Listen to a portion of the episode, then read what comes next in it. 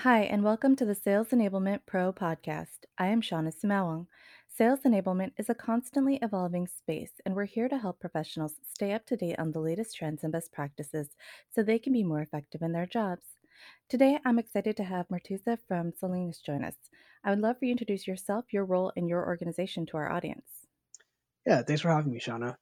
So my name is Mert. Um, a lot of my friends and peers call me that. Uh, so up to you. Uh, so I've been working at Celonis now for three years, and so most recently as a sales enablement manager, training our North American sales organization with a concentration on our BDR SDR team. And just a little more about me. When I'm not at Celonis, I work as an artist selling paintings and creating murals internationally. So it's been pretty cool how each job has given me insights and tremendous help on the other job. So it's been awesome. And just a little about the company. Um, Celonis is a process mining software company that's helping companies remove friction from their business processes and helping streamline customer experiences for everyone.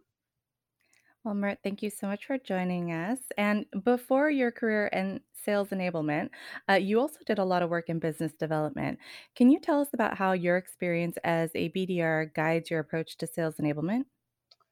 Definitely, it's a good question. So I think it means a lot as a enablement manager, you know, teaching, ramping, onboarding topics and discussions around something I've done for many years before I was a manager, right? So I started off as one of the BDRs, one of the first BDRs in the company in 2017 and rose up to a senior role.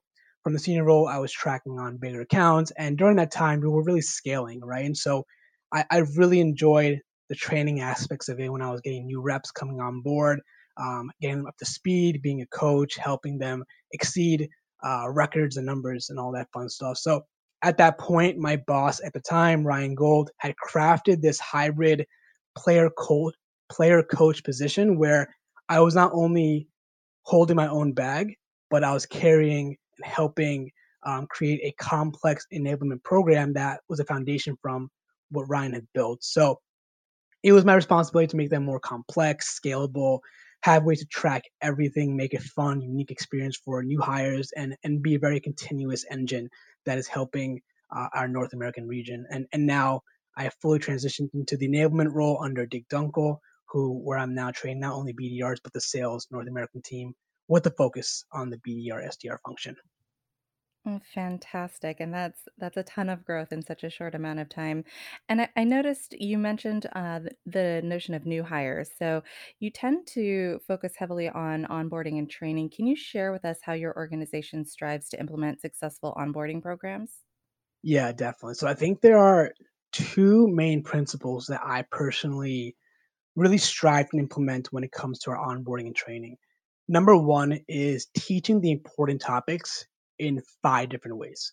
So I understand people learn different ways. Uh, My background is, you know, is in art, so I'm a very visual learner. But there's people who might learn better in a classroom setting. They might learn through an LMS course. They might learn through a mentor, right? So I have ways to implement the quote unquote have to know topics in five different ways. This can be through an LMS course through a classroom style discussion. Yeah, I create podcast episodes internally, so maybe a podcast episode while they're going for a run or, or working out. We do it through games. We do it through guest presenters, through BDR mentors, through guest speakers. So these topics have really gotten a lot of love through five different ways, and hopefully this is helping these new reps uh, understand and hone in on the topics in, in different channels. And then number two is making sure that everything is tracked, right? I heard a really good quote from an enable manager that says that if it can't be tracked, it doesn't exist, which is really true because you, you have to always gauge what success means to you and the organization and for your reps, right? So I try to keep a pretty zero ego mentality, I guess you could say, where it comes to surveys, where it comes to feedback, where if reps are like, hey, Mert, like this doesn't work, or this wasn't the best way to learn something, I'm always evolving and changing things up. And super important for me to realize that constantly changing is like the only constant we have in the enablement world. I love that. Many sales teams and business development reps can often be earlier on in their sales career. So, how do you help ensure that they're set up for success with the right skills and knowledge uh, through kind of continuous and ongoing training? Yeah, this is a this is a good one because when it comes to newer reps, it definitely takes a little more time for them to get used to it because it's a whole new world for them, right? They're speaking to prospects for the first time a lot of times over the phone, setting out personalized emails, building a muscle for social selling, following a workflow that really enhances their strengths. And so, you know, that can be done through numerous channels. But I think there's definitely a fine line between reps being in training too long and reps not getting enough training. And what I mean by that, it's a super fine line that is, you know, hard for sometimes managers to really understand. So you can train them on workflow as much as you want. You can role play, you can have them demo forever, but it isn't until they're actually doing the job and getting thrown in the water, as you can say, that they learn the most. We have a very specific three phase program at Celonis. And, you know, it's not like we're just throwing them in the water and saying, hey, good luck, you know, have fun, we're out. They're still in trainings twice a week, even when they're on the phones, even when they're on sending emails out. They still have, after that, once a week, and, and occasionally there's one on ones after that as well. So we, we're letting go of their hand slowly but comfortably. And so they're doing the job, gaining autonomy, but also having us as a resource when needed. So I think my biggest advice for leaders, for new reps is don't be afraid to to let them go early or be comfortable with the pace that you have right now because that's really going to help you and your reps get into the water and learn quickly. Mm, You've mentioned a, a mentorship program now a few times, and I'd love to learn a little bit more about how that's structured and how you measure the success of that. Yeah, so this is something that the BDR leadership uh, and enablement kind of came together on. So BDR mentors or sales mentors a- are like tenure reps who are mentoring someone who's newer or, or someone who just joined the organization. And it's been a massive success. I mean, instead of asking questions to enablement or leadership for every small little thing, their mentors are really challenging them to challenging them to really understand themselves. Like, hey, good question what would you do in that situation? Great question, but I would check our our FAQs for that. So they're they're like in that position where they're still holding their own bag and selling, but they're also being a mentor to them as well, which is a massive uptick because they know the current right now moments, the struggles, the challenges, the, the good stuff. So it's been great. That's fantastic. I know a lot of practitioners out there are very interested in setting something up um, to help, kind of, in addition to the coaching that they should be getting from their frontline managers, to also get that peer support. You know, right now there's definitely been a, a, a heavy pivot to remote work environments, uh, given everything that uh, is going on in the world. So, what are some strategies that you've implemented to conduct really effective training in this more virtual environment? Yeah, I think it's an understatement to say that training has obviously been affected.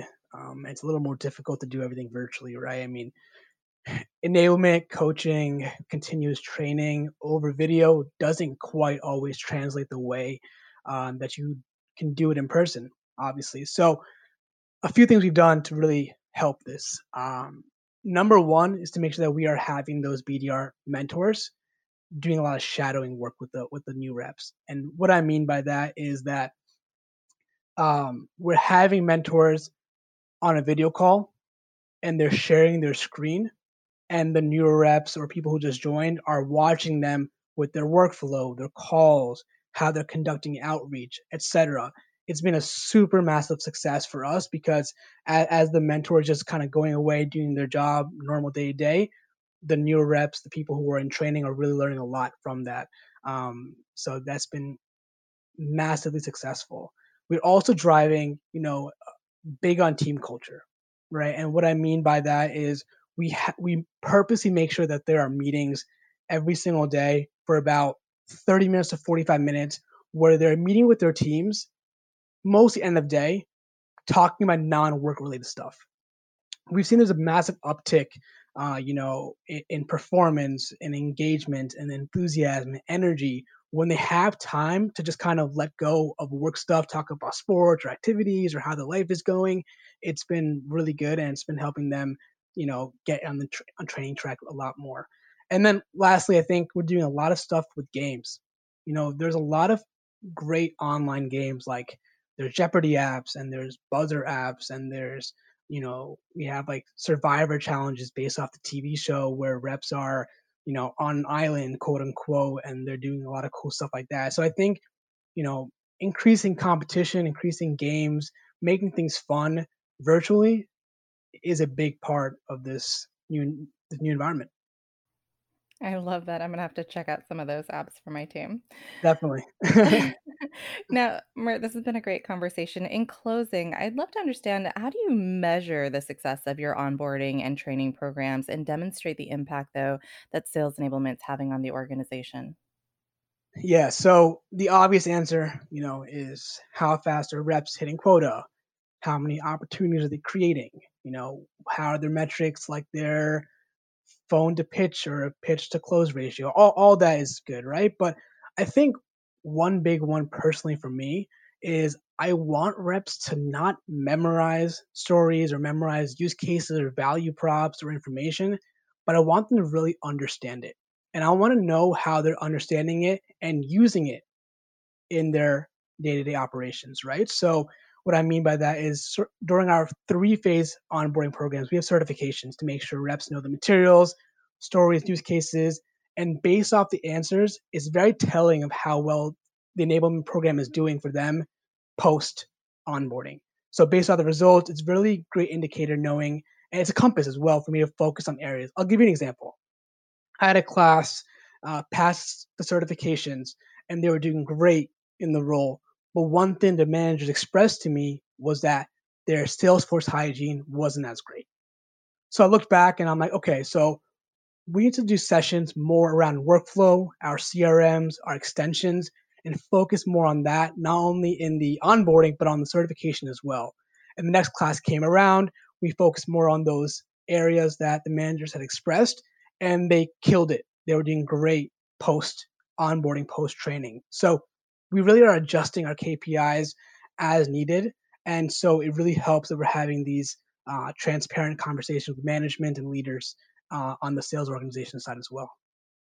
I love that. And I love that you guys have built that agility in. Mert, thank you so much for joining me today. I really enjoyed this conversation. It's been great. Thank you so much for your time. To our audience, thanks for listening. For more insights, tips, and expertise from sales enablement leaders, visit salesenablement.pro. If there's something you want to share or a topic you'd like to learn more about, please let us know. We'd love to hear from you.